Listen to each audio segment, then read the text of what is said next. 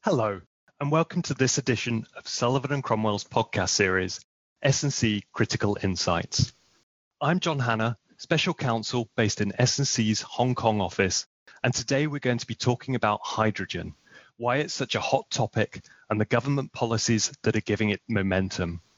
I'm delighted to be joined on the podcast by Inosi Nyatta, a partner in the firm's New York office and co-head of our global project development and finance practice, and Ziad Wright, who's an associate in our London office, who's been closely tracking the regulatory developments in hydrogen and other alternative energy sources. Welcome to you both. Thank you, John. Happy to be here. Thanks. Great to be with you, John. So, hydrogen has attracted considerable attention recently, with a notable pickup since early 2020. It's certainly been high on the agenda for governments, infrastructure developers, energy companies, private equity, SPACs, and retail investors. In fact, we saw the share prices of some leading publicly listed hydrogen companies rise over thousand percent during 2020. As of February 2021, there were 228 large-scale hydrogen projects at various stages of development for a combined 300 billion of proposed investment through to 2030. The large majority of those are in Europe, Asia, and Australia. Reading the financial press, there are daily articles on hydrogen with reports of a new hydrogen refueling station being opened and a new green hydrogen production project. Ziad, why has hydrogen attracted such significant interest recently? Well, John, as you note, hydrogen's been attracting a lot of recent interest, and there are a variety of reasons why. So, first, I think on the demand side, there's really been an expansion in the range of potential applications for hydrogen, which includes peaking power generation, heating, transport fuels, steel making, and other industrial applications. On the supply or production side, there's been a growing interest in a move away from carbon intensive or grey hydrogen production towards green hydrogen produced using renewable energy instead of fossil fuels, as well as blue hydrogen, which involves carbon capture and storage. Finally, a lot of the recent interest in hydrogen has definitely been stimulated by the fact that both green and blue hydrogen align with the recent global climate agenda, providing the potential to support the achievement of net zero emissions targets particularly in high emitting sectors such as transportation, chemicals, and industry. Thank you, Ziad. Hydrogen technology certainly seems to have the potential to help reduce emissions in sectors that have previously been considered hard to decarbonize, like steelmaking. This is, of course, not the first time that we've seen hydrogen high on the global political agenda. It was a top priority for the Bush administration way back in 2003. Inosi, what will it take to see the widespread adoption of hydrogen this time round? John, I think there will be some key factors that support hydrogen development this time round. These are likely to include favorable government policies and regulations. Government support will be essential to develop the green hydrogen market. Technological advances are another one, both for hydrogen use and production. Changing economics are also important, particularly the cost of hydrogen production and storage. And of course, the global climate agenda and industry and public attitudes will be an important factor.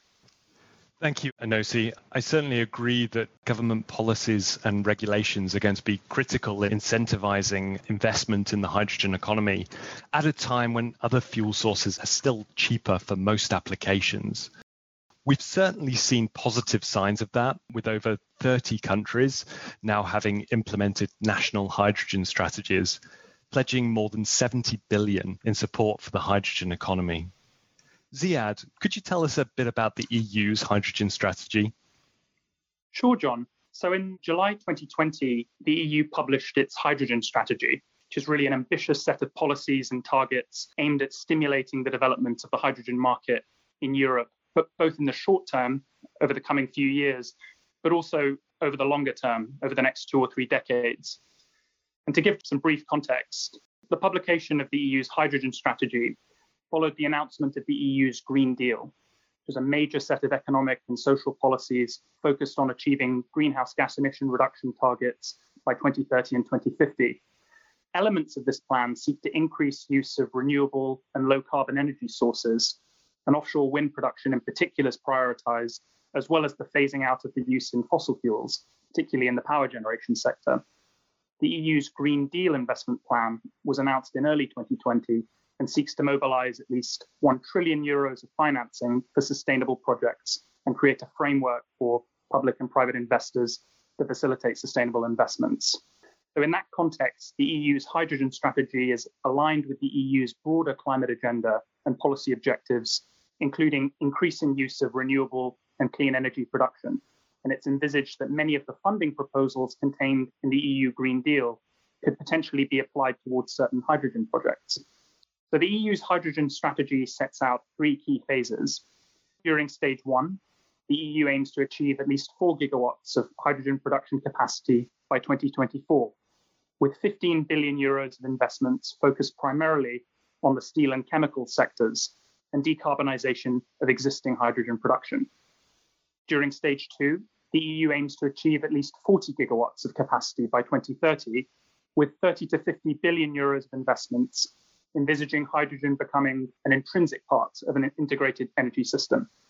Finally, during stage three, between 2030 and 2050, the EU anticipates 120 to 130 billion euros of investment in new gas infrastructure for hydrogen, with green hydrogen technologies to be deployed at large scale to reach those hard to decarbonize sectors. Current EU hydrogen policies really fall within four broad categories one, an investment agenda, two, research and development, three, policies aimed at increasing hydrogen demand and scaling up production, and finally, the establishment of enabling market rules. And while the long term focus is on developing green hydrogen generation, the European Commission recognizes that blue hydrogen will be necessary in the short term until the cost of green hydrogen production can be reduced. I think ultimately, the EU wide strategy is ambitious and it's a key development, but these goals are largely aspirational at this stage, with limited concrete funding allocations to date. However, current and prospective hydrogen market participants should be encouraged as existing and planned fuel cell capacity is generally on track to meet the EU's short term goals at least, as plans are already in place for 20 gigawatts of hydrogen generation in five European countries. So, if we dig into some of the political commitments to hydrogen at a national level, a number of European governments have also announced hydrogen strategies. Most notably, Germany aims to become a major exporter of hydrogen. Its investment agenda has committed 9 billion euros to build hydrogen production facilities with a target capacity of 5 gigawatts by 2030 and annual investment of 100 million euros into hydrogen research and development. Additionally, France aims to invest over 7 billion euros to achieve hydrogen production capacity of 6.5 gigawatts by 2030. And Spain has also announced goals to develop 4 gigawatts of capacity by 2030. A range of other European countries have also made political commitments to hydrogen.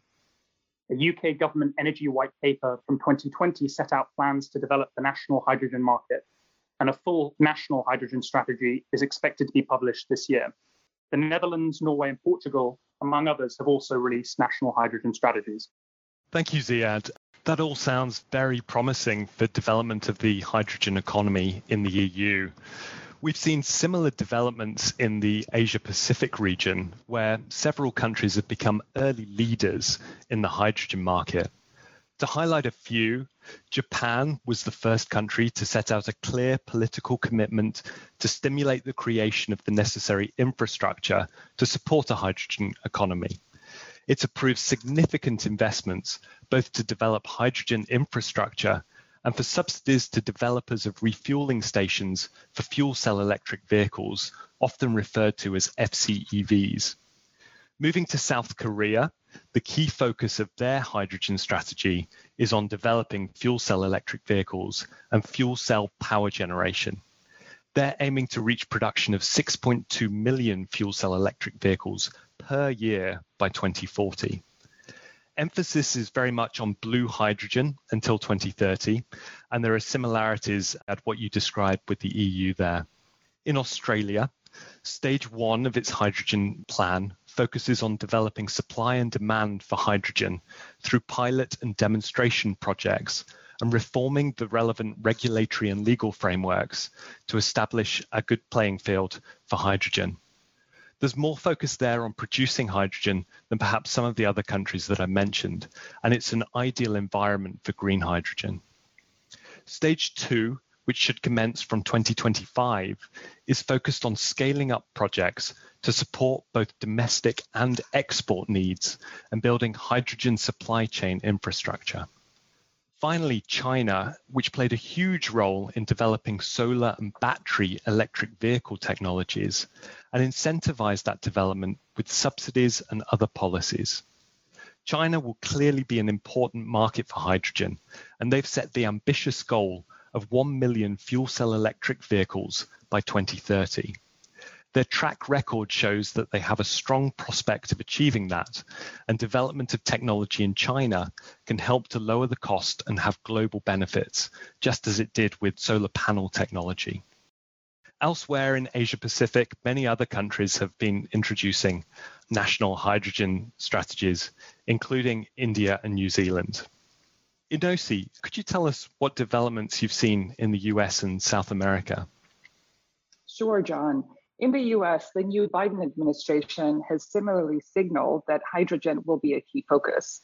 The newly created Climate Innovation Working Group, which is part of the National Climate Task Force, has launched an office within the Department of Energy called the Advanced Research Projects Agency Climate Office. This office has funding targets, including for technology leading to the creation of carbon free hydrogen at a lower cost than hydrogen from polluting alternatives.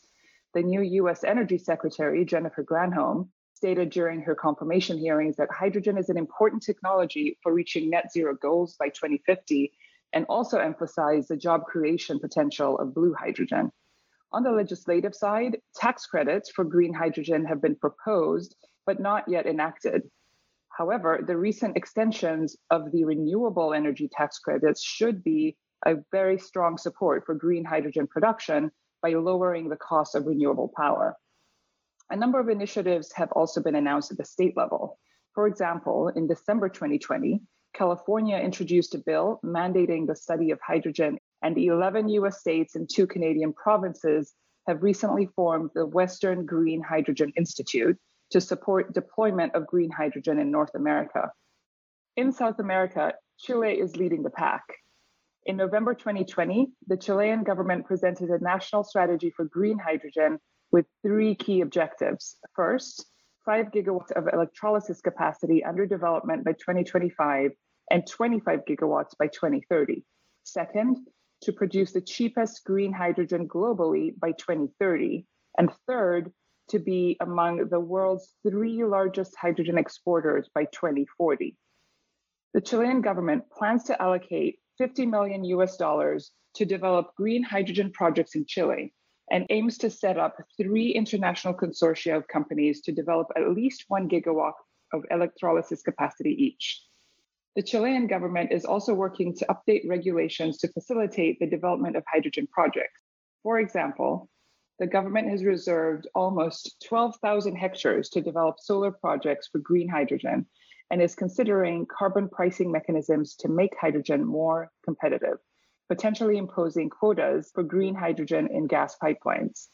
Argentina and Colombia are also developing hydrogen policies. Thank you, Inosi. To sum up what we've discussed today, there have been very encouraging developments for market participants, and government policy is likely to be a key driver for the hydrogen economy. But those policies will need to be consistently implemented with concrete funding allocations to catalyze the development of this exciting new market. Please join us for part two of this hydrogen podcast series, where we will look at potential additional government support for hydrogen and discuss considerations for structuring investments in hydrogen projects. For anyone interested in a deeper dive on the subject, we've also published two memos on the hydrogen market, which have greater detail and scope than we can cover in these podcasts.